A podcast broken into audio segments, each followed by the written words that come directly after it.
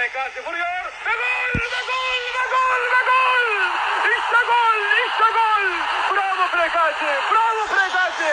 Galatasaray 1 Monaco 0. Muhteşem bir gol. Muhteşem bir vuruş.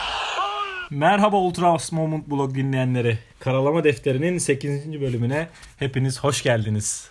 Abi hoş geldin. Hoş bulduk Gürkan. Sen de hoş geldin. Hoş bulduk. Ee, geçen haftayı 7. bölümü kapatırken 8. bölüme e, hazırlık yapacağımızı söylemiştik ve 8. bölümde sen demiştin ki 8 bizim için güzeldir, güzel bir numaradır. Prekazi'yi hatırlatır. Ben de e, demiştim onun arkasından Tugay'ı hatırlatır. Evet. Sonra Selçuk'u hatta yine kaptanımız Selçuk'u da hatırlattığını söylemiştik.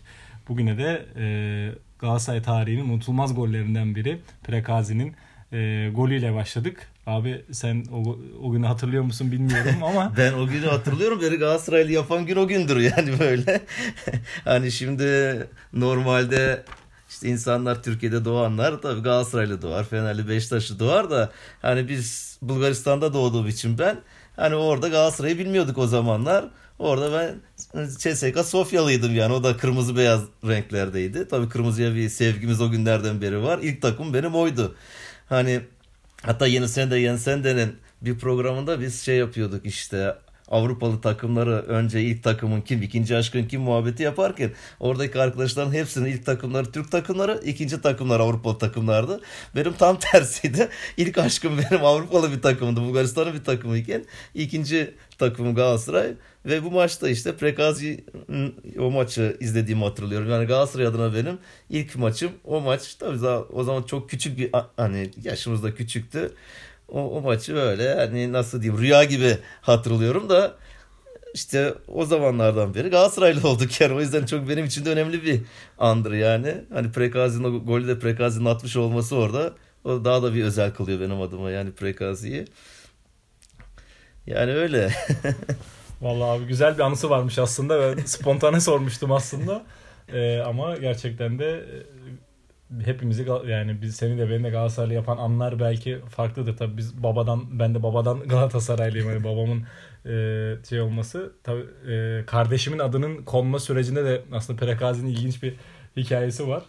E, babam bu maçta kardeşimin adını e, koymayı belirliyor. Diyor ki bu akşam golü kim atarsa e, onun adını koyacağım. Prekazi atınca aklına cevap gelmiyor. o yüzden de o dönemde kardeşimin adı Uğur. E, Galatasaraylı Uğur'u sevdiği için o akşam da iyi oynamış. Uğur adını koymayı e, düşünmüş. Ondan sonra da Uğur koymuş adını. Evet. E, yani bizde de öyle bir hikaye var o tarafta. Benim Galatasaraylı olma hikayem hani yani babadan geliyor tabii de bende de biraz UEFA kupasına doğru abi süreç. Ama tabii bir 8 numaranın bende de önemi var. O da Tugay. Ee, evet, yani Tugay da önemli. Benim en belki de yurt dışına giden futbolcular içerisinde yani en çok kesinlikle yani onu en üste koyuyorum benim açımdan tabii. Tugay bambaşka bir oyuncuydu. Ee, hala bilgisayarımda CM oyunu 2003-2004 durur. Orada gittiğim her takım önce Tugay'ı transfer ederim. ee, böyle de bir şeyim var yani onu böyle ayıramıyorum. Sonra antrenör falan yapmaya çalışıyorum. Ee, böyle bir süreç oluşuyor ama gerçekten Tugay o anlamda e, Galatasaray tarihinin önemli futbolcularından biri. İşte Tabii sen en da onu, onu hatırlarsın zaten. İzliyoruz, hatırlıyoruz. Yani hani onu görüyoruz Tugay'ı. Onun oraya çıkması da güzel yani kendini hatırlatıyor dediğin gibi yani bir aralar bir ortadan kaybolmuştu etmişti işte bir yardımcı antrenörlük kariyeri oldu hani bizde. Daha sonra bir Şanlıurfa Spor herhalde çalıştırdı Tugay teknik direktör olarak. Orada da çok başarılı olamayınca hani hocalık işini bir kenara bıraktı gibi. Sonra işte yeni zamanlarda yakın zamanlarda işte Bein Sport'ta çıkıyor. Çok güçlü yorumları da var gerçekten. Tabii tabii yorumları güzel. Bizim gibi düşünebiliyor yani. en azından yani televizyona çıkıp da Galatasaraylılar gibi düşünebilen insanları görmek de güzel yani. Kesinlikle abi yani orada belli bir zihniyetle e, iş yapmadan gerçekten Galatasaray'ın artısını eksisini her şekilde ortaya koyması e, bizim aradığımız zaten bu. Yani biz o, biz de elimizden geldiğinde o, deyince taraftarız ama objektif olmaya çalışıyoruz. Evet. Orada da bizim bizden birinin objektif olarak oralarda yorum yapması e, bizi de açıkçası mutlu ediyor. Kendisini severek izliyoruz. İnşallah Selçuk da o yolda Ee, yani bir forma Artık evet ya Selçuk yani hani şimdi bıraksa şu futbolu da çünkü gittikçe çok tepki almaya başlıyor. Çünkü artık vücut götürmüyor. Hani Fatih Terim onun tecrübesinden dolayı oynatmak istiyor. Takımda işte forma veriyor ona ama hani artık gitmiyor. Yani gençlerin arasında artık fiziksel olarak da yapamıyor. Hatta geçen bir Tuzla maçındaydı ya o görüntü. Koşarken bir düşmesi var filan. E millete şey oluyorsun, malzeme oluyorsun. Ama en azından bu sene sonunda Selçuk'un tamam ben bu işi bırakıyorum deyip Galatasaray'ın alt kademelerinden bir şekilde antrenörlük yapmaya başlayıp yavaş yavaş yükselmesi o futbol bilgisiyle yani onun da önü çok açık yani hocalığı da çok iyi olur Selçuk'un eğer zaten düşünecektir mutlaka yani işin kolayına farklı kaçıp. bakan biri yani. Ka- Tabii tabii kafa yani, yani farklı düşünen birisi. gazeteci olacağım deyip işin kolayına televizyonda yorumcu olacağım deyip işin basitine kaç, kaçmasın. Bu bilgisini yeni jenerasyonlara, yeni çocuklara aktarsın. E ne olur yavaş yavaş yukarılara da çıkar. Yani öyle bir düşüncesi de vardır mutlaka zaten onun yani kariyer planları içinde de vardır ama bir an önce artık bıraksın çünkü gittikçe taraftar kötü gözle de bakmaya başlıyor. Yani işin o tarafı yani bugüne kadar verdiklerini unutulmaya başlayacak ya daha sonra kötü bir Selçuk olarak anılmaya başlayacak. Çünkü insanlar artık istemiyorlar yani. Çünkü o eski performansı gösteremeyince tribünlerde olumsuz da tepkiler çok gelmeye başlıyor yani, onunla ilgili. Şeyde abi Mehmet Okur'un e, aşil tendonu sakatlığından sonra işte e, tekrar basketbolu dönme süreci olmuştu. O, o dönemde hatta lockout falan oldu. Türkiye'ye geldi. Biraz oynadı. Tekrar NBA'ye geri gitti ama orada özellikle işte takas olmak falan zorunda kaldı. Çünkü eski gücü, eski sağlığı yerinde olmayınca bir sezon öyle devam etti ve sonrasında işte basketbolu bırakma kararı almıştı. O dönem yaptığı bir açıklama vardı. Şey demişti. E, eski o bildiğiniz Mehmet Okur'u tekrar sahada e, gösteremeyeceğimi düşündüğümden e, emeklilik kararı alıyorum yani basketbolu bu anlamda bırakıyorum. Çok sevdiğim e, spordan uzaklaşıyorum. İşte zamanı geldiğinde bazı şeyleri e, yapmak da e, önemlidir e, diye böyle benzer bir açıklama yapmıştı. E, gerçekten de öyle Selçuk adına da herhalde Tabii öyle tabii olması şimdi gerekiyor. sen onu deyince Hacı'nın yine bırakma sürecindeki işte bir diyalog aklıma geldi. Hani işte Hacı'ya diyorlar yani ya sen hala oynayabilirsin sahada. Hatta son Galatasaray'daki son maçında da iki gol mü attı öyle bir şey yaptı. Kayseri maçıydı galiba yani aklımda öyle kaldı. Hani hala oynarsın diyorlar ya sahada senin durman bile hani fark eder. Ya diyor tamam ben oynarım ama diyor idmanlar bana ağır geliyor diyor. Yani hani ne kadar işi profesyonel baktığını yani ben antrenmanı yapamadıktan sonra diyor yani sahada durmam çok bir şey fark ettirmeyecek ve beni de gittikçe hani idmansız sahaya çıkarsan ne olur gittikçe formdan düşersin. İnsanlar da her zaman son yapılan akılda kalır. Yani mesleğine saygısından dolayı o da yani futbolu bırakmış oldu yani bir an önce yani insanların o artık aşağı doğru inmeye başladığı zaman o ivmeyi gördüğü anda ufak ufak bırakmakta fayda vardır yani. Kesinlikle abi. 8 numara dedik, 10 numara dedik, Hacı dedik, Prekazi dedik. Peki e, şöyle bir şuradan gireyim o zaman abi. Yani e, eskiden forma numaraları çok değerliydi. E, özellikle birden E, tabii birden 11'e kadar 11'e yani. kadardı. E, bu hafta şöyle bir şey yapalım o zaman. Sana spontane sorayım. Yani birden 11'e kadar aklında kimler var? Galatasaray olabilir veyahut da dünya tarihi. Ya, forma numaraları güzel olur konuşalım bakalım Mesela ne geliyor bir numara aklınıza. deyince aklına kim geliyor? Taffarel geliyor. Ondan sonra Dasayev geliyor. Rusların efsane kalecisi. Ne bileyim Lev Yashin geliyor. Mesela o da Ruslardan. İlk üç kaleci bunlar benim aklıma gelen. Senin ne geliyor? Var mı senin başka bunların Vallahi dışında abi böyle? bende e, tabii Tafarel önemli. Onun dışında yakın tarihten yani bende birazcık daha o anlamda şey var. Buffon. Evet, Ee, var. Ee, bir de yani kaleciliğini yine, beğendiğim bir numara eski 26 numara kalecimiz Muslera var. Aa, Bu hafta da konuşacağız. Ondan sonra ben de oradan tamamlayayım abi. Bir numara o, iki. İki numara deyince iki, kim var iki ya? Sen hatırladın mı? Bak benim hiç iki aklıma. Kafu iki numara mıydı? İki, kafu iki abi. Kafu iki Brezilyalı iki numara. O sağ bek olaraktan. Başka kim var iki bizde?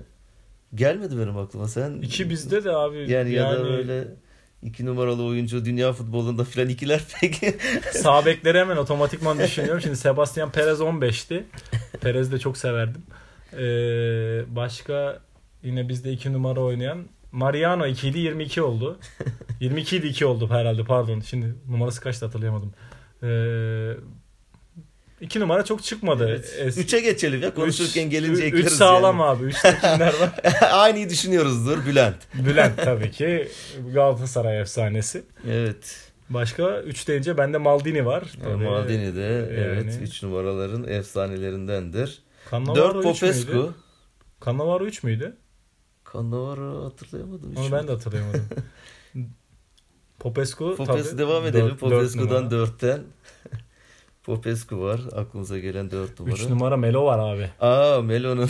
Şimdi aklıma geldi. Popescu'yu iki defa şey yaptım. Özür diliyorum ben Popescu'ya çok buradan kendisi için ama e, Melo vardı. Melo'yu unutmamak lazım. 3 numara şey 10 numaradan 3 numaraya 10 dönmüştü. numaradan evet ben onu 10 numaralarda ya da 6'da falan oralardan orta sahadan düşünecektim onu. Melo da gelecek evet önümüzdeki ha, hafta zaten. Melo da gelecek da yani. hatırlatmış olalım. 4 numara hakkını teslim ediyorum Evet. Popescu. Popescu UEFA'yı getirdi attığı penaltı golünü de herhalde unutulmaz yani zaten birçok şey yaptı da hani o penaltı golüyle de tarihe yazdırmış oldu Evet. adını. Efsane bir oyuncuydu yani. Popescu gerçekten kariyeri de öyleydi ve bizde UEFA kupasını yazan isimdi yani hani belki de ön libero denen sistemin e, Fatih Terim'in o futbola kattığı e, iyi topu oyuna iyi sokan yıllardır aradığımız e, oyuncu kalitesindeki tek isim oydu, e, oydu ve onun da- Evet. Ondan da daha ötesi gelmedi. İşte biz marka ağlarla falan onu şimdi bu şeyini doldurmaya çalışıyoruz. Boşluğunu doldurmaya çalışıyoruz. 5. 5 numara 5 Tugay 5 giydi değil mi ya? Tugay beş sekiz giydi giydi. abi. 5 de giydi var Beş Tugay'ın yani. sekiz 5 de numarada giydi var onun yani. 5 numara deyince Tugay geldi birden aklıma yani. 5 bizde çok geçmişi çok sağlam değil. Yani Yani 5 deyince Belezoğlu da var. O da 5 Evet, giydi. işte o yüzden sağlam sağlam dedim. değil deyince. o yüzden dedim. Yani çok severdim ama maalesef e, herkes öldürür sevdiğini diyor ya Shakespeare birazcık e, Evet. biz de öldürdük sevdiğimizi o anlamda. 5 numara da var. 6 6 numara Ergün 6 numara giydi mi? Er- Ergün 67 sekiz giydi abi. 67 giydi. ama şeyden sonra ondan önce 6 mıydı? 6 olabilir belki ondan önce. Hatırlamıyorum. Olabilir o şey formalarla Hı hı. altılarda.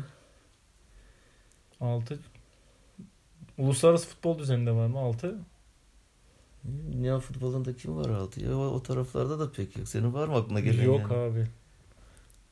Biz baya yani sonradan şeyler çok Numaraları arttığı için unutmuşuz numara- yani, numaralar çok bir de dağıldı yani ondan, ondan sonra Hı hı. oyuncuların giydiği. 7 çok var. 7 dolu. Beckham var. 7 deyince aklıma Beckham geliyor.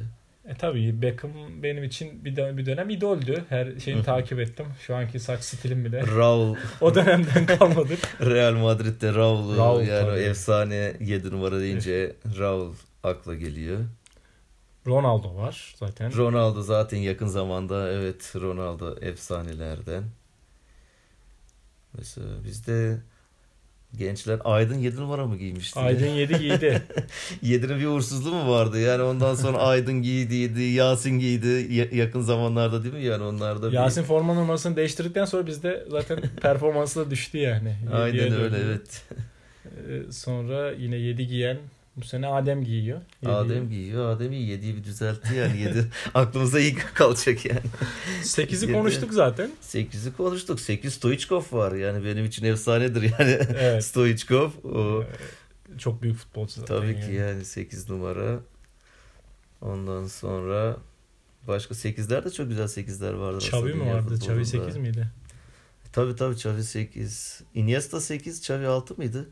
İkisinden biri biri 8 biri 6 bak şimdi Evet. zorlayınca çıkıyor abi.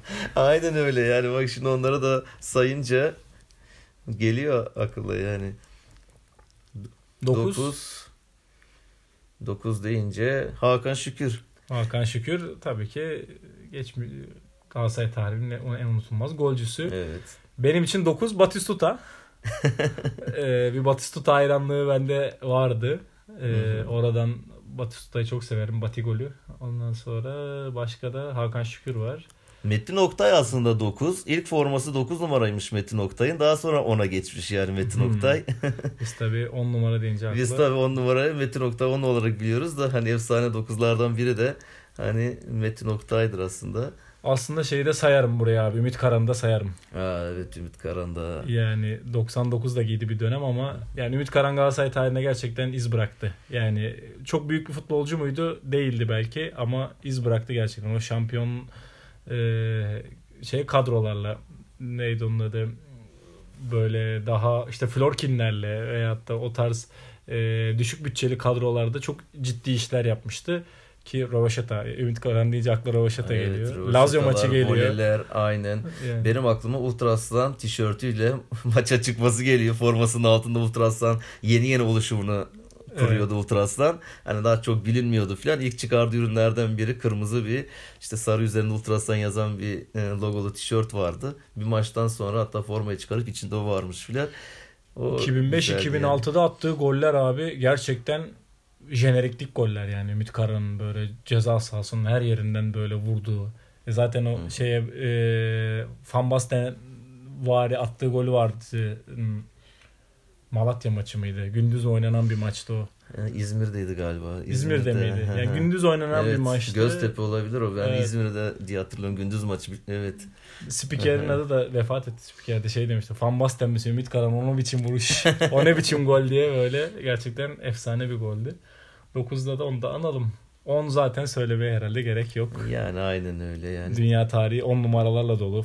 Galatasaray tarihi zaten 10 numaralarla 10 dolu. numara zaten futbolun herhalde o kralı yani krallık tacının ta- giydiği Evet. şey gibidir yani formadır. Pele en başta dediğin zaman işte Maradona. yani. Maradona Messi. efsanelerden Messi. Yani 10 numara zaten özel bir numara işte Metin Figo. Oktay. Figo da iyiydi. Evet. Onu da severdim. o da ya. işte takım değiştirmesiyle bir şeyini Zidane Zidane. mesela yani. Zidane, Onlar da- ba- Zidane başka bir oyuncuydu zaten ya abi. Zidane Real Madrid'de 5 mi giymişti? Bir ara öyle bir şey vardı. Aynen, 5 5 aynen. numara Aha. vardı. Evet. O da vardı. 5'e onu da ekleyebiliriz o zaman yani. Yani, abi numara- ekleyelim o zaman 5 numara. Zorladıkça çıkıyor. Melo'yu 10 numaraya ekleriz. Son daha fazla açmayalım. 11 numara. 11 numara 11 kim var ya 11 Canici 11 mi giydi ya ben bunlar e, şeyle Maradona ile beraber Arjantin kadrosunda iki tane efsane oyuncuydu bunlar yani hani severdim ben mesela Canici'yi 11 deyince aklıma o geliyor. Ben de Ondan 11 hiç sonra yok. başka 11 yok mu hiç aklına? Hiç bende hiç yok. Yani şu an düşündüm de.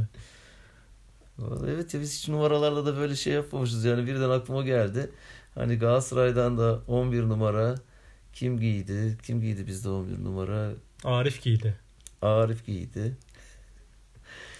Onun dışında yok 11 numara var. Yok abi.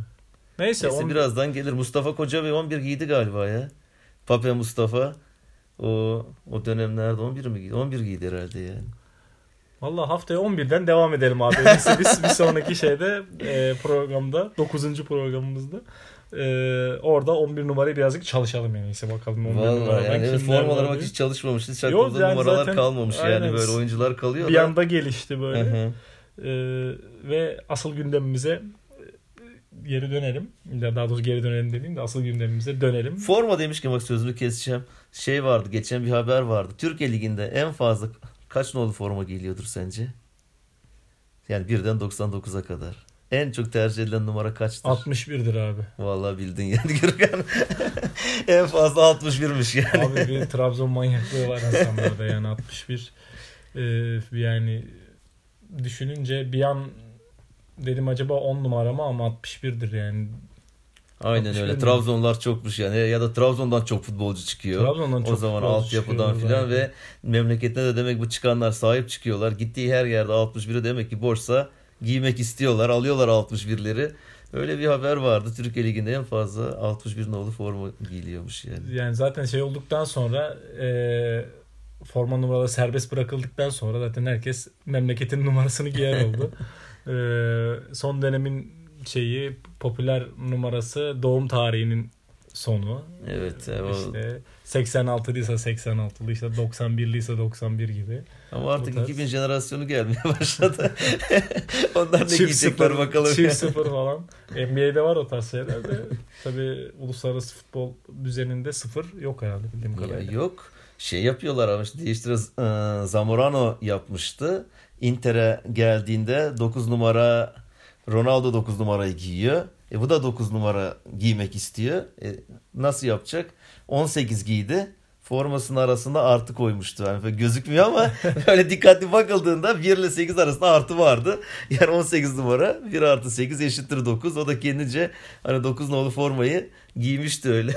öyle uygulamalar yapacaklardır belki yani şimdi yeni. Belki de öyle şeyler olacak. Nesiller yani istediği formayı giyemeyince arada işte ekleyerekten artı eksi bir şey yaparaktan. Yine bizde yani en azından futbolda emekli etme gibi bir şey yok. Basketbolda mesela forma emekli de ediyorsun. Ondan sonra o numarayı da giyemiyorsun. Boston Celtics'te mesela bir dünya forma emekli tavan dolu e, numaralarla. Yani almak istediğin numarayı da alamıyorsun mesela gittiğinde. E, futbol öyle bir şey gelse herhalde. ya bizde onu Bülent için yaptılar galiba. Bir ara 3 nolu formayı böyle bir kenara bıraktılar bir ara vermediler yani 3 numaralı formayı ama Bülent giydi işte o. Bülent diyorum şey Melo giydi. Melo ondan sonra Melo'ya verdiler yani hani baktılar sonuçta Galatasaray için hani bir şey ifade ediyor yani kendini veriyor diyor savaşçı bir oyuncu taraftar seviyor Galatasaray'ı seviyor. Öyle 3 numara forma tekrar öyle hani kullanıma girmiş oldu diyelim. Yani o da öyle bir ara kalmıştı çünkü yani belli formalar biraz kenarları bırakılmıştı. Yani bazen taraftar için işte 12 numarayı falan işte bırakanlar oluyor. Ne bileyim. Ya tabii tabii yani, taraftar için 12 numara taraftarın oluyor. Bazı kulüplerde yani. o tarz dünyada da var o, o tarz uygulamalar. Giymeyenler var. Forma güzel bir şey ya bunun farklı e, dalları var, farklı kolları var. O kollara yine girelim. Güzel bir başlangıç oldu bu hafta için. Ve sözü Galatasaray'a getiriyorum. Abi 3 tane maçla e, açıkçası geçmişten bugüne gelecek olursak Tuzla maçı vardı. Hafta arasında kupa maçı. E, orada 2-0'lık bir yenilgi var. Sonrasında e, evimizde oynadığımız maçta 1-0 galip geldik. E, Muslera'nın e, Tsubasa'daki Wakabayashi vari kurtarışlarıyla e, telif hakları ile ilgili hatta öyle internette bir şey görmüştüm Twitter'da telif hakları nedeniyle yayınlayamıyoruz deyip Wakabayashi'nin yeni moda oldu ya telif hakları evet, nedeniyle fotoğrafını koymuşlardı. Bir de yarın oynayacağımız e, Şampiyonlar Ligi maçı var. Abi şöyle üçünü birden e, değerlendirmen açısından. Hemen hızlı şekilde bırakıyorum. geçelim. Zaten aradan da bayağı zaman geçti. Tuzla maçı hiç hani umulmadık bir skorla bitti o maç. Hatta zaten biz bir an, bir önceki işte podcast'te de hani demiştik Tuzla maçında belki gençleri oynatır. İşte özellikle ben Atalay'ı bekliyordum yani onun bu çıkışıyla beraber belki ona şans vermesi. Orada Fatih Terim daha da bir sürpriz yaptı. 16 yaşında bu çocuğumuzu oynattı bizim. O da yani sahanın iyilerindendi. Yani Emin Bayram o maçta da belki de en iyisiydi. Yani abilerine böyle hani taş çıkarttı diye bir terim vardır ya yani onları böyle taş çıkartır resmen. Yani diğerleri hiç oynamadılar. Hatta Fatih Terim de yani forma şansı verdiğim kişiler demek ki formaları istemiyorlar. benzeri bir açıklama yaptı maçtan sonra. Yani Galatasaray adına unutulması gereken bir maçtı.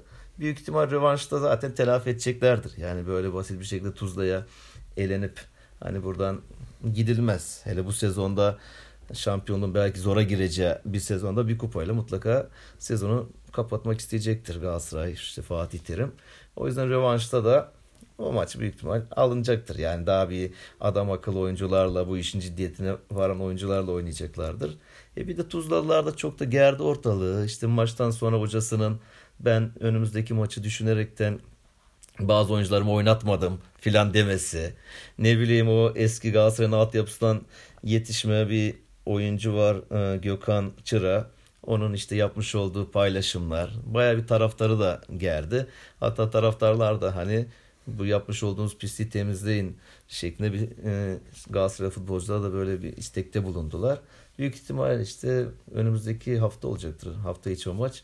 O maçı Galatasaray bir şekilde atlatacaktır ama kötü bir maçtı yani Galatasaray adına. Özellikle maçta benim Belhanda'yı şöyle bir pozisyon izledim. Yani topu kaptırdı. Eli belinde şöyle seyretti yani. Arkasından bir adım dahi atmadı. Hani aklıma şu geliyor. Yani Fatih Terim sana bir şans vermiş.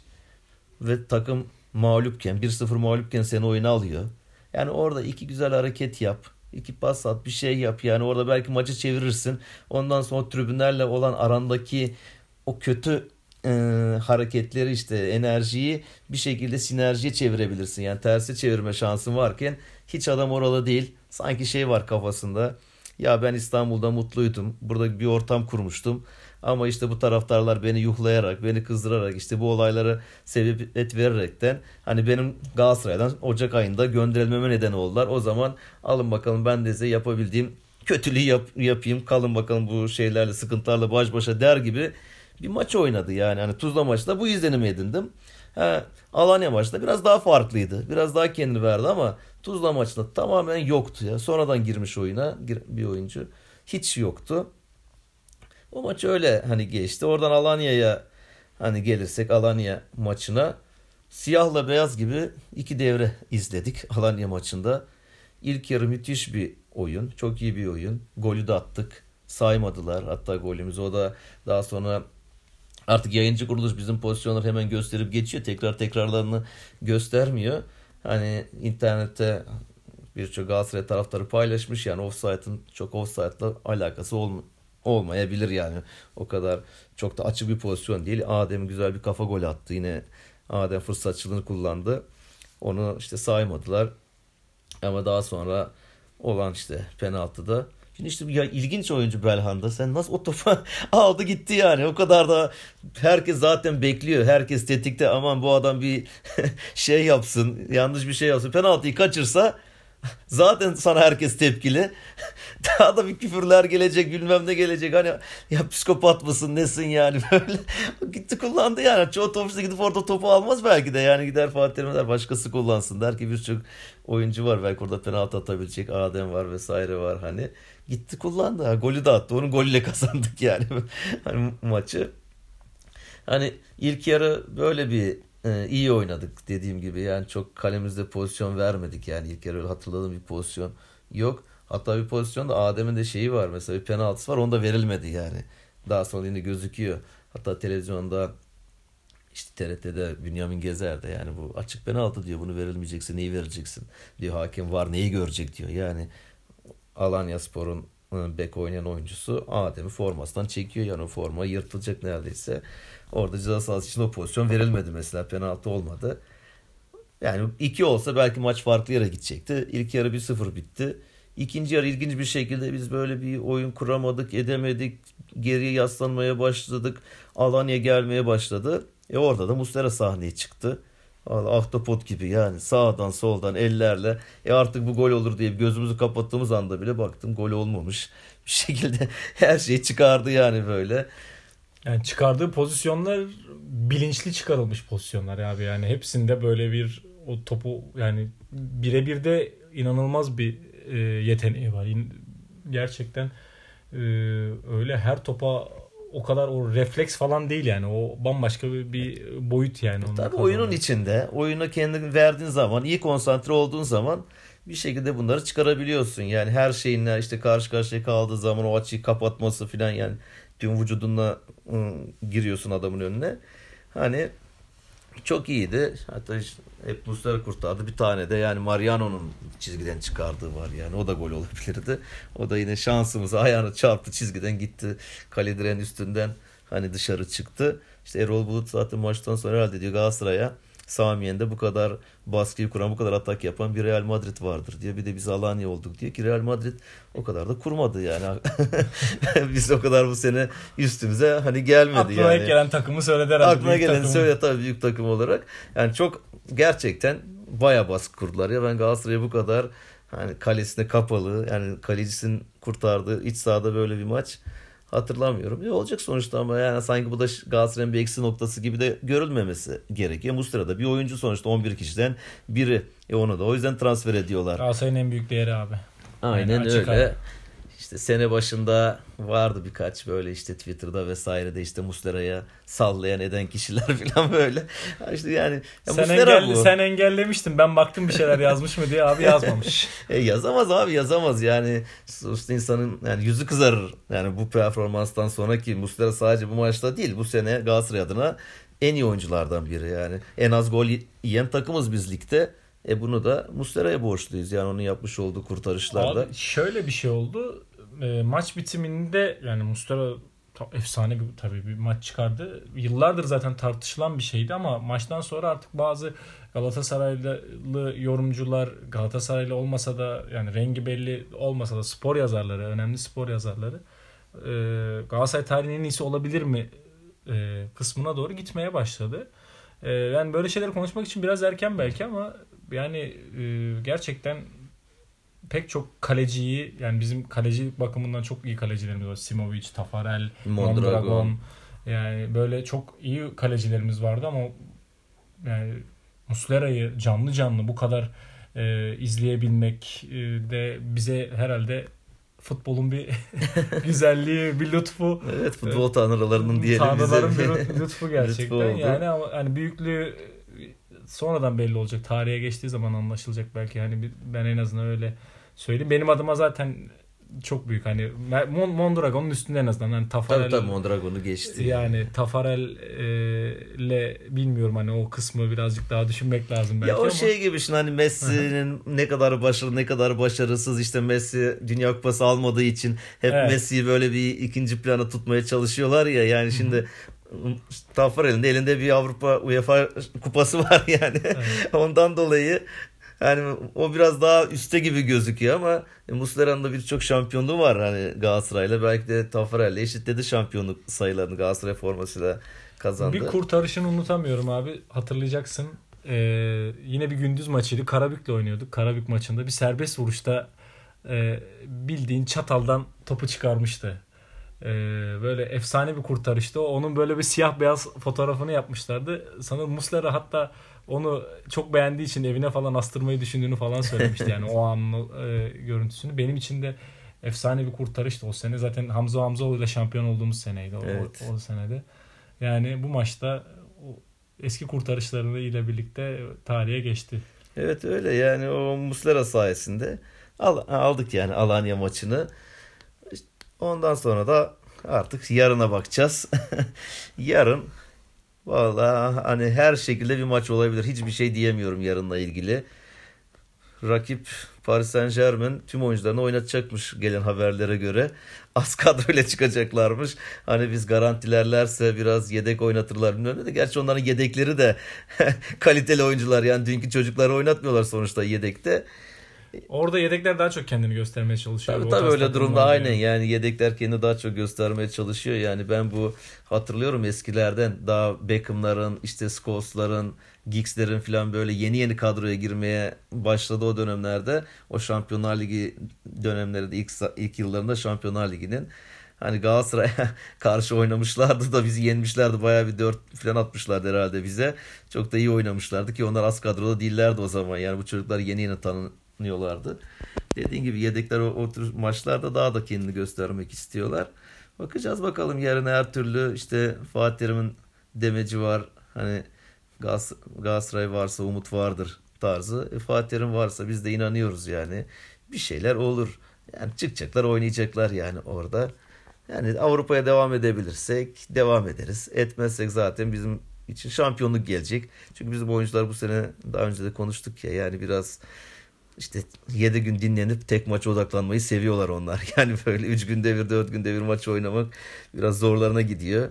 Neyse bu sene de şampiyon olalım. O şekilde de şampiyon oluruz inşallah yani Mayıs ayında. Şampiyon olunca her şeyi unutuyoruz abi. Aynen öyle. Yani sonuca odaklı olunca yani şampiyon olunca bütün geçmişte Çünkü yaşanılanlar. Hoca, hoca şunu biliyor yani seneye bu kadroyu tekrar kuracak yani. Zaten tabii tabii aynen öyle yani. İster istemez tekrar kuracak çünkü pek çoğu açıkçası şey yani e, kiralık ve sözleşmesi biten oyuncular olacak. Hı hı. E, yani yeniden bir kadro kurma süreci olacak. Onları zamanı geldiğinde tekrar konuşuruz abi. Hemen şunu da hatırlatalım. E, Melo geliyor. Ne zaman? Evet Melo yarın geliyor. Çarşamba günü geliyor Melo. Hafta sonu da maçta olacak. Cumartesi günü maça da gelecek.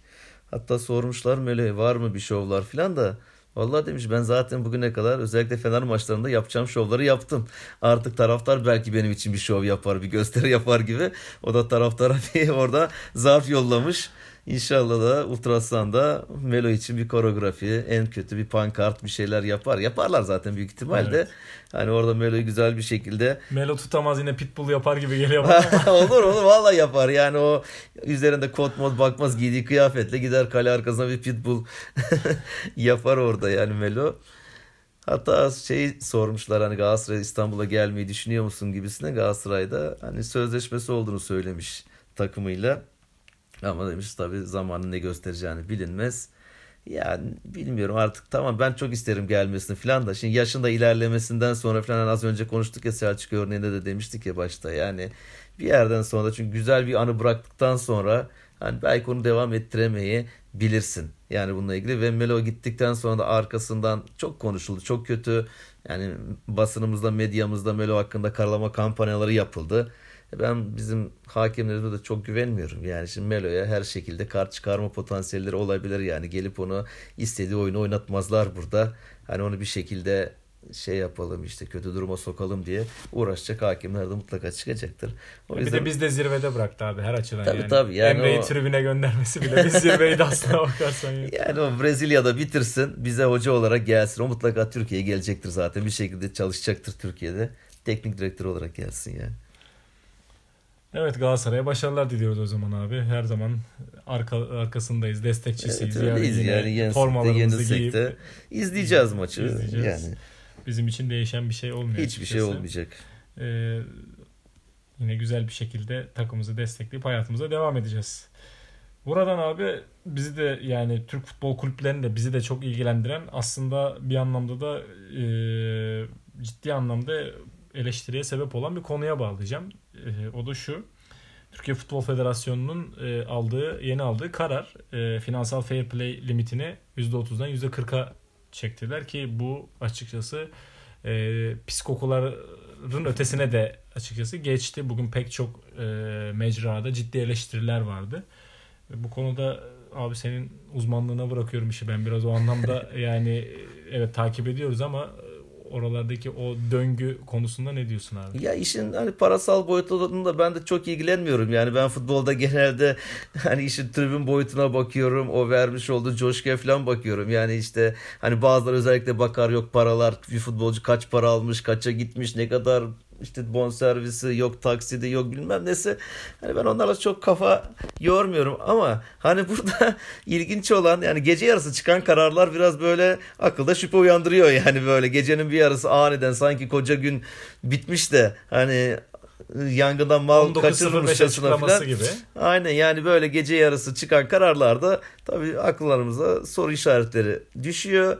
E, burada da en son gibi de federasyon başkanının 15-20 gün önce de bir açıklaması var.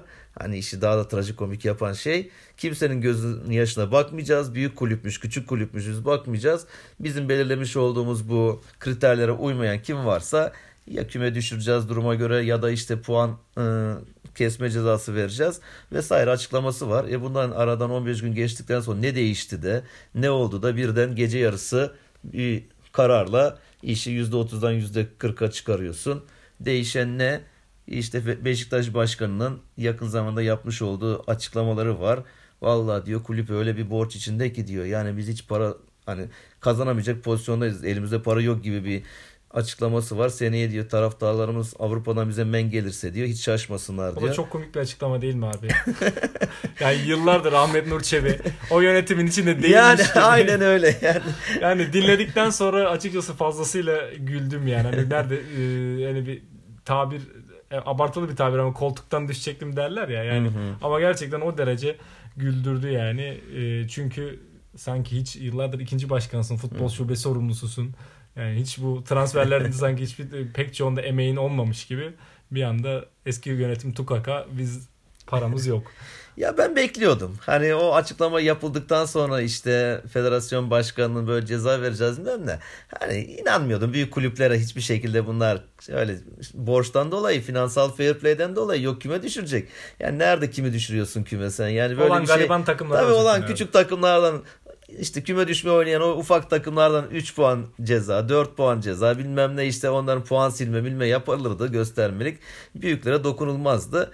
Yani zaten şimdi ona da kılıfı da uydurdular ama el alem yapıyor. Yani Bulgaristan bunu yaptı mesela. Yani yılların CSKA Sofya'sını en çok belki Bulgaristan'da en çok şampiyon olan takım ta kaç sene önce finansal fair play'e uymadı diye Bulgaristan Federasyonu'nun adamları amatör lige düşürdüler yani. Takım ondan sonra şimdi hala çıkmaya çalışıyor. Sonra takım ikiye bölündü. Başka bir e, işte çakma CSKA Sofya diye yani yeni bir takım kuruldu. Orijinal takım işte CSKA Sofya 1948 ismiyle şimdi ikinci lige kadar çıktı. Yani taraftarlar bölündü bir kısmı öbür tarafı tutuyor falan. Yani adamlar düşürdü. Bakmadılar yani. En güçlü, en yani en çok şampiyon olan takımı adamlar düşürdü ama bizim ülkede zor o işleri yapmak. E zaten bu kararı çıkardılar. Ama iş şimdi kaosa gidiyor.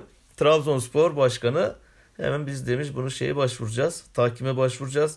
E niye biz yıllarca uğraştık? Yani bak oyuncularımızı sattık. Hani o borç dengemizi e, sağlayalım diye elimizdeki iyi oyuncuları sattık. Gencecik çocuklarla maçlara çıktık. Öyle belki bir takım Yusuf'u bir sene daha tutacaktı. Tabii gibi. belki dediğin gibi Yusuf'u tutacaktı. Hani başka transfer yapacaktı. Belki daha yüksek paralı bonservisli transferler yapacaktı. E biz buna uyalım diye uğraşıyoruz. Ondan sonra birilerini kurtarmak için bunlar bir şey yapıyorlar. Biz takime başvurduk. Onda da olmazsa kasa kadar gideceğiz diye de bugün Trabzon'un açıklaması var. E Galatasaray'da öyle bir sürü uğraştı etti. Yani bizim Mustafa Cengiz de yani baya bir o borçları silmeye çalıştı etti. Yani, yani belki herkes başarıya bakıyor ediyor. Fatih Terim sağ olsun takımı sahada başarıyı getirdi. Ama hani Mustafa Cengiz yönetiminin de en çok uğraşlarından biri de hani maddi yönden de kulübü bir yere getirmekti. Yani Uzun Dursun, süredir kar ediyor takım. Yani Dursun Özbek tamam yaptı transferleri. Verdi Belhanda'ya o kadar para. Feguli'ye verdi. Bilmem neye verdi. Uçaklar havadan sürekli indi. Hani uçaklar indi indi ama bunlar bedava inmedi tabii. Yani menajerlere bilmem nelere giden. E şimdi hani o dengeyi sağlamak için Galatasaray bu kadar uğraşırken birden hatta Galatasaray en düzelten takımlardan biriydi yani federasyon yaptığı açıklamaya göre. Yani Galatasaray Hani o bütçesini baya bir ayarlamıştı, etmişti. Birden işte artık e ne geliyor herhalde Fenerbahçe'yi kurtarmak için buraya geldi başkan diye söylentiler başladı şimdi yani. Yani federasyon başkanı.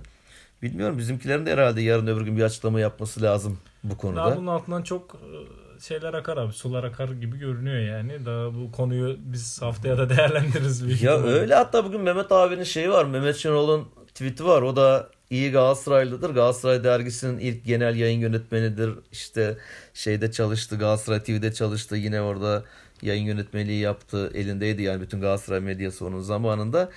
Şöyle bir o da şu açıdan bakmış olaya. Bunu diyor federasyon bilmiyor mu diyor. Yani kulüplerin diyor %30'dan yukarı bir e, o borç dengesini sağlayamadığı zaman diyor Avrupa'dan men edileceğini bilmiyor mu diyor. Biliyorlar diyor. E acaba diyor bilerekten diyor men edilsin de kimse Avrupa'ya gitmesin diye yapılan bir oyun mudur bu diyor. Yani böyle diyor kimseye göndermeyelim diyor. Hani aç... Lafa gelince UEFA bizim şeyimiz yüzümüz Avrupa'daki yüzümüz ama UEFA bize çok ciddi ceza verirse ya öyle yani, yani Ali Koç geçen sene hiç kimse gitmesin diyordu. Kendi işte borçları olduğu için falan. Niye hiç kimse gitmesin? Ama biz gideriz yani biz Galatasaray biz gidebiliyorsak gideriz. Senin Tabii. borcun var diye yani hani böyle kendince işte hani bir baba etlik yapıp falan işte ya tamam gerekirse Türk takımları 5 sene gitmesin. Niye biz 5 sene gitmeyelim yani? 5 senede kaybedeceğin parayı sen vereceksin bakalım. Yani biz niye 5 sen gidemiyorsun diye biz niye gitmemezlik yapalım yani? Biz gidelim gidebilen gitsin yani. Bak Trabzonspor nasıl yapılanmayı kurdu etti. Gitsin Trabzonspor yani. Kendini göstersin. Evet yani Beşiktaş Fener gidemiyor diye öbürleri gitmeyecek mi? Yani büyük ihtimal haftaya yine konuşacağız abi bu konuyu. Tabii Şimdi tabii o bayağı burada iyi. E, şimdilik burada bırakalım. Ee, bakalım neler göreceğiz. Abi sonrasında özellikle e, yine tartışmaya mahal olan bir konu vardı. O da Ballon d'Or ödülleri. E, Ballon d'Or ödüllerinde yine altın top e, ödülü Messi'ye gitti. e, oradaki tabi e, diğer aday Van Dijk'ti. Herkes Van Dijk'in kazanacağını düşünüyordu ama yine futbolun tanrısı ödülleri götürdü. Ya ben o eskiden çok takip ederdim. Bir heyecanla da takip ederdim. Orada Ronaldo ile Messi çok çekişirdi. Ben o konuda biraz Messi'ciyim. Hani bizimki kazansın diye hani bakardım ona filan böyle. Bu sene bakmadım. Daha sonra belli olduktan sonra internetten okudum filan. İşte dediğin gibi yani Van Dijk'ı çok istedi yani kamuoyu. Yani Liverpool'u da severiz. Hani o olsaydı da üzülmezdim. Ama Messi'ye verdiler. E sonuçta golcüye veriyorlar. Yani biraz böyle defans oyuncularını falan hani vermek istemiyorlar gibi hani bir durum var. E Messi aldı. Orada ilginç Drogba'yı gördük. Evet onu diyecektim. Keyifli tarafı belki de oydu. Keyifli tarafı. Yani Drogba bayağı bir espriler yaptı orada. İşte almış kramponların eline işte Nedved ediyor. İşte orada birkaç oyuncu daha vardı. Şimdi aklıma gelmedi. Şey Bak diyor, mevzusu vardı. Mbappe zamanında onunla fotoğraf çektirmek istemiş. Ee, kabul etmemiş. Bir şeyden dolayı bir antrenman sonrası falan sanırım. Yok şey maçından sonra e, Chelsea Barcelona maçında bu Chelsea'de oynarken Drogba orada maçtan önce işte fotoğraf çektirelim falan. O da demiş ki ya tamam sonra maçtan sonra çektiririz. Maçta bayağı şey sıkıntılı geçince hani Chelsea'de orada yenildi maçta. O öfkeyle hakeme itirazları falan vardı hatta Drogba'nın hatırlıyorum ben. O öfkeyle unuttum diyor çocukla fotoğraf çektirmeyi. Oysa diyor bu çocuk diyor Mbappe çıktı falan diyor. Hatta çağırdı Mbappe'yi şeye sahneye. Orada yanındaki sunucu kızımızla beraber ikisi aldılar. şey, selfie çekti. Hani dedi gecikmiş bir selfie olmuş olsun bu dedi. Gecikmiş bir fotoğraf diye onu çekti. Hani öyle ilginç olayları vardı. İşte halı sahaya gideceğim o kramponlarıyla falan maçtan sonra oradaki topçuları davet ediyordu. Bak diyorum hazırladım kendimi diyordum bu programdan sonra halı sahaya gidelim falan. Hani o bir renk kattı. Zaten Drogba renkli bir kişiliği var. Drogba'da da onun gibi bir oyuncuyu da yani Türkiye'de gördük, yani izledik. Galatasaray formasıyla bize sevinçler yaşattı. İşte ne kadar aslında büyük bir kulüp olduğumuzu bak düşündüğün zaman. Yani ara ara açıp video, gollerini izlerken ya Drogba bizdeydi değil mi diye bunu bir his, düşündürüyor yani ve canlı da izledik şampiyonluklar Tabii yaşadık. abi yani slogan şey diye pankart vardı. We have Drogba, they don't. Hani bizim Drogba'mız var onların yok gibi yani. Çok özel bir pankart zaten yani. Kesinlikle yani o direkt böyle hani ayrımcılığın ötekileştirmenin dibi diyebiliriz yani ama güzel bir bizim açımızdan güzel bir e, tarafı var yani ötekileştirme derken hani amaç tabii orada farklı değil ama biz gerçekten Hı hı. biz farklıydık. O dönemde yani bir tarafta Schneider öbür tarafta Dro- Drogba e, Melo ortada. Bak şimdi onu saydın. E bugün şeymiş işte yani e, o karlı gün maçın ertelendiği günmüş bugün yani. Juventus'ta oynadığımız Juventus'un Juventus maçında Ercan Tener'in yarıda- Allah'ım gol diye bağırdı. yarıda kalmış olan maçın işte yıl dönümüymüş yani bu sene o kadro. Valla ben çalışıyordum o gün yani. abi. Ee, dersim vardı. Çocuklara testi vermiştim. Siz testi çözün diye bir yandan böyle skoru takip ediyordum. Yalan değil yani o gün o gün bambaşka bir gündü Evet gerçekten. unutulmaz günlerden biriydi. Evet. Bir unutulmazlar da yapmak lazım sanki. Bak, Aa. her haftaya bir şeyler sıkıştırıyoruz abi. Şimdi oradan da abi yine şeye bağlayayım. Ee, bir manşet vardı. Black Friday manşeti. manşeti. O çok komik Çok ya. komikti. Kısaca onunla da ilgili süreci Ya o istersen. şey yani şimdi İtalya'da Corriere dello Sport'ta vardı o manşet. Black Friday diye bir manşet atmışlar işte. Hatta orada hangi maç onu hatırlamıyorum. Tam da işte orada İtalya'da oynayan siyah futbolcularla ilgili onların maç maç ile ilgili bir olay paylaşmışlar. Bunu bizim Fanatik gazetesi eleştirel bir şey atmış bununla ilgili bir haber yapmış filan böyle. Hani ama tabii artık sosyal medya olunca, internet olunca insanlar unutmuyor. Bazı şeyler hep arşivlerde bir yerlerde kalıyor. E, araştırıyor da insanlar bunu. Onu öyle biri paylaşmış. Hani tencere dibim kara, hani sen benden kara bir söz var ya yani sen şimdi bunları eleştiriyorsun. E zamanda bundan vakti zamanda 3-4 sene önce Fanatik gazetesi aynı manşet atmış. Onların İtalyan Corriere dello Sport eleştirdiği manşeti Fanatik atmış. Beşiktaş bir hazırlık maçı yapmış bir Hollanda takımı Feyenoord muydu acaba o takım? Ajax mıydı Feyenoord muydu ya da başka bir takım da olabilir. Rotterdam mıdır olabilir bilmiyorum hatırlamıyorum. Yani o maçta işte siyah bir oyuncu gol atıyor. Hat-trick yapıyor hatta filan. Ondan sonra Fatih Gazetesi de Black Friday diye manşet atmış yani. Ki sen bunlardan önce atmışsın bunu. Yaptığın işi unutmuşsun ondan sonra gitti. Şimdi Geçmişini eleştiriyorlar hatırlıyor. ya. Bizdeki spor medyasının ne halde olduğunu en Aynen öyle yani. Ya insanlar işte buluyor. Daha sonra kötü duruma düşüyorsun ya. Komik duruma düşüyorsun yani. Oradan bir diğer konuya bağlayayım abi. Aslında bir Tottenham üçlemesi yapacağım sana. Bir, gole ne diyorsun? Aa müthiş bir goldü ya. O belki bu senenin en iyi golü olabilir o. Hani Puşkaş ödülleri oluyor işte verilen. Hani bu ödül alır yani. Yılın golü ödülünü alır bu senenin. Hatta şimdi 2019 biterken hep yapılacaktır ya böyle akılda kalanlar 2019'da filan. Sonun o golüne mutlaka onu bir numaraya zirveye koyacaklardır yani. Herkesi geçti ya. Geçmedi adam var mı bilmiyorum yani böyle. Vallahi Tüm yani- oyuncuları bir kere geçmiş oldu böyle. Hani Maradona'nın o 60 oldu işte İngiltere'ye 60 oldu unutulmaz gol var. İşte bizim Oktay atmıştı. Hani buna benzer böyle bir gol attı işte yani bu efsane bir goldü. Yani biraz orada Suarez'in Suarez de ona bir nazire yaptı. Aa. Ama Suarez'in de yani o da harika bir goldü.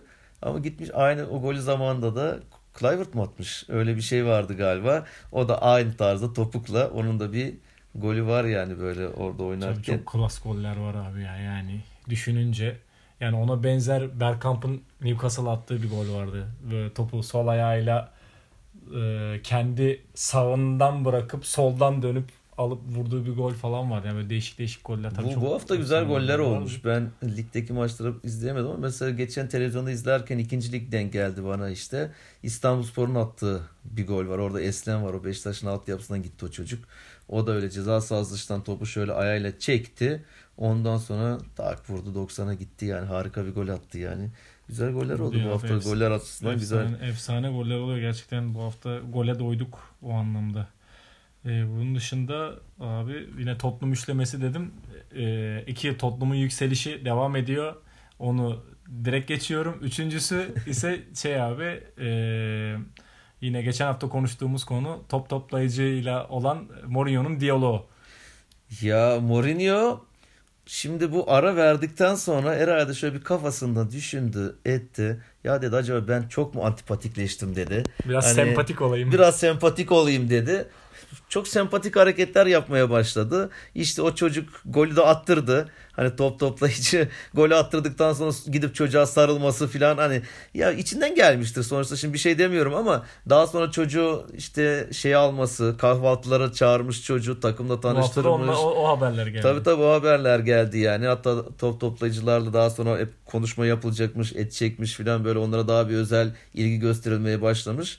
Çünkü zaten gol attırdı. Yani aslında top toplayıcılar da sahada takımın bir parçası aslında yani pek gözükmeseler de edilmeseler de bu önemli. Yani o da onlara o değeri vermiş oldu ama bizim ligde top toplayıcılara atıyorlar.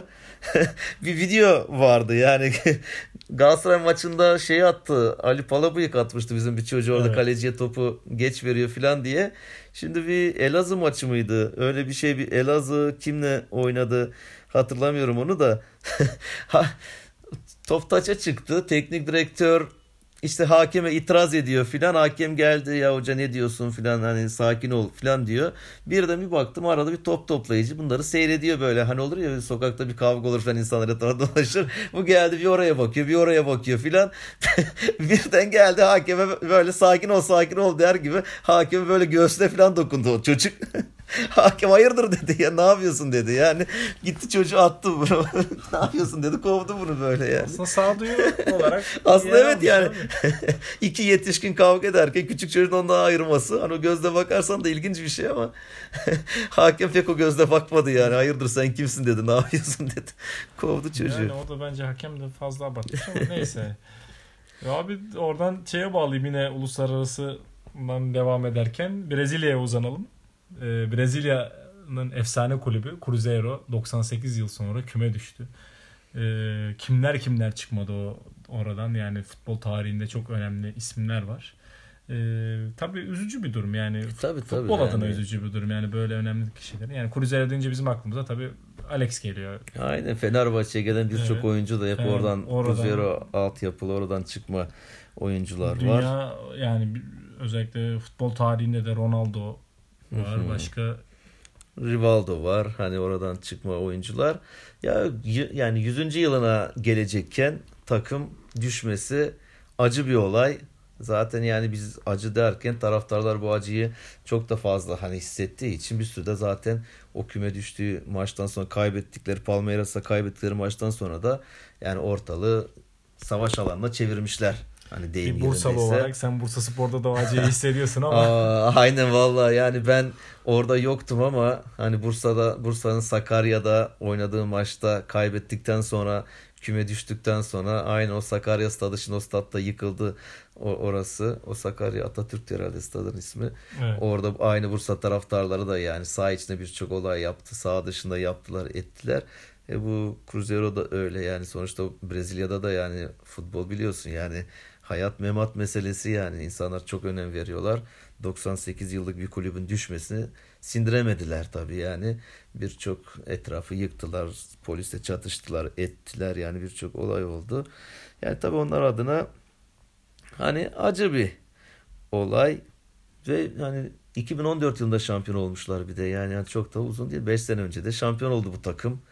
İşte ya bize, burada bize çok benziyor abi Brezilya'nın yani gerçekten yani oradaki yaşam, futbol her an her şeyin olabileceğinin en büyük göstergesi herhalde. Yani yönetememe işte artık o başkanlar mı artık onların kendi iç işleri nasıl orada yani düşün 5 sene önce şampiyon olmuş işte düşüyor. İşte Bursa'da gerçi öyle ligde de bizim ikinci defa düştüler yani Bursa'da. Evet. Şampiyon olan bir takımın düşmesi de kötü oldu. Evet geçmiş olsun diyelim onlara inşallah yakın zamanda tekrar, Tekrar çıkarlar olmalı. yani. Yine kısa olarak şeyi soracağım abi. Sumudika'nın Konya maçı sonrası basın toplantısında söylediği sözler Of, vardı. efsane. yani öyle bir şey Kısa yok dedin ama yani. uzun cevap veriyorum falan der gibi. Vallahi ya ben yani öyle bir basın toplantısı görmedim. Yani mutlaka vardır yani böyle de o Pereira'nın vardı. Fener'e Fener'i çalıştırmıştı ya bir ara. Yani onun Fener'e gelmeden önce çalıştığı takımlarda böyle basının atışması matışması bazı şeyler var. Hani bazı bazen hocalar atışabiliyorlar. Yani basına ters cevap verebiliyorlar. Sinirli konuşabiliyor ama ya bununki onu da geçti. Şimdi maç içinde küfür etmişler. E Smudika da renkli bir adam hani Yılmaz Vural gibi renkli bir adam. Sahada futbolu yaşıyor ediyor. E bir de Türk olmak istiyor. Yani ben Türk vatandaşına geçeceğim diyor. E Türkçeyi de biliyor zaten bir yabancı. Hani biz de yabancı dili öğrenirken ilk önce küfürleri öğrenmek istiyor bizim insanımız. Yani yabancı da bir küfürleri öğrenmiş adam. Ben dedi Türkçe biliyorum dedi ya. Arkadan dedi bana edilen küfürleri dedi. Ben neyin ne olduğunu biliyorum. Benim anneme dedi, eşime dedi edilen küfürleri dedi ve bunları şimdi ben burada söylemiyorum. O söyledi basın toplantısında İngilizce olarak bunları. Hatta tercüman böyle gülüyor yanda çeviremiyor tercüman. Yani bunlar siz zaten anlamışsınızdır bunları der gibisinden. Onun önce Portekizce konuşuyordu basın toplantısında. Daha sonra bir coştu, gaza geldi. Başladı İngilizce küfürleri söylemeye filan. Buna rağmen de dedi ben dedi yani gene de 3-5 kişi yüzünden dedi hani Türk insanına karşı bir kırgınlığım yok. Ben gene göreceksiniz dedi. Türk vatandaşına geçeceğim. Başvurularımı yapacağım filan. Hani çok ilginçti ve bırak sadece küfür söylemedi yani hareketlerle de gösterdi. Yani kalktı el hareketi gösteriyor, vücutla gösteriyor bu yapılan hareketleri filan. Ya böyle işte hani renkli bir kişilik Sumudika. İlginçti hatta orada o şeyler iyiydi de mesela hani ona Aykut Kocaman'la ilgili orada bir, şimdi bir meslektaşıyla ilgili sözler sarf etti. Ya dedi siz bana hani gerçi kendi orada bir savunmak anlamında hani küfür ettiğiniz adamın kim olduğunu biliyor musunuz der gibi Konya taraftarı da hani siz bana küfür ediyorsunuz ama Aykut Kocaman'dan önce Konya beni istedi dedi. Ya ben kabul etmedim dedi yani Konya'yı. Oysa şimdi o sizin, şey değil. Tabii yani sizin teknik direktörünüz ben olabilirdim. Hani sanki Aykut'u ikinci alternatifmiş gibi gösterdi. O biraz olmadı oradaki şey ama diğerleri yani küfür edilmiş. Sonuçta adama şimdi çok üzerine gelindi. Ondan sonra baktım medyada filan yani terbiyesizce dendi bilmem ne dendi biraz Smudika ile ilgili ama ya adam da yaşıyor bunları sonuçta arkasında bir maç boyunca 90 dakika boyunca sana küfür etmişler. Kolay bir psikoloji değil abi. Değil ve gazetecinin de sorusu sen maç sonunda işte hocam Konya taraftarına yaptığınız hareketleri kendinize yakıştırdınız bu tarz hareket yaptı. O da zaten konu oradan oraya geldi. Siz de esas olayı gördünüz mü dedi bana yapılanları dedi. Yani ben hatta dedi onları bir alkışladım başta dedi ama yapılanlar dedi bunlardan derdini döktü yani. Direkt bana aklına geleni söyledi. Buradan da abi Fenerbahçe kadın basket e, takımıyla yaptığımız maça geliyorum.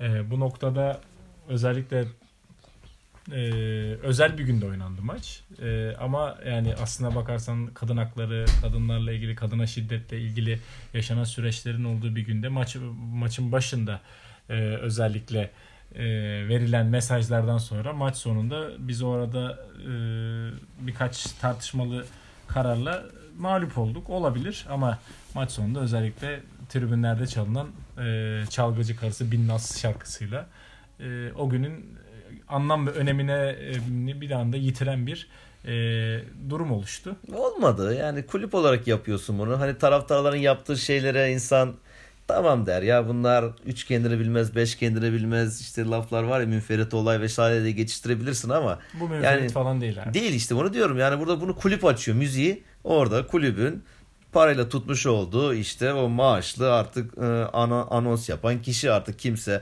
o medya işlerinden sorumlu. O, o yapıyor bunu. Yani bu kulübün yapmış olduğu bir şey. Dediğin gibi başta mesaj veriyorsun kadın hakları işte kadına şiddet olmasın vesaire diyorsun. E maç bittikten sonra kadınlar üzerinden rakibini aşağılamaya çalışıyorsun. Hani bu ne perhis bu ne lahana turşusu denecek durumlar yani. Hani vizyon dediler filan böyle yeni başkan geldiği zaman ama o ilk senenin ilk birkaç ayıydı. Ondan sonra vizyon vizyon hiçbir şey kalmadı. Her şey eskisine dönüldü gibi bir şey yani böyle. Yani vizyon falan hikaye abi. Yani orada gerçekten biraz Tabii tabii de- ya taraftara hoş gözükmek için işte yapılan şeyler bunlar yani. Yani gerek yok belki Gerek yok oradaki kadın yani. basketbolcular bile Fenerli kadın basketbolcular bile üzülmüştür. Üzülmüştür, aynen öyle yapımına. yani.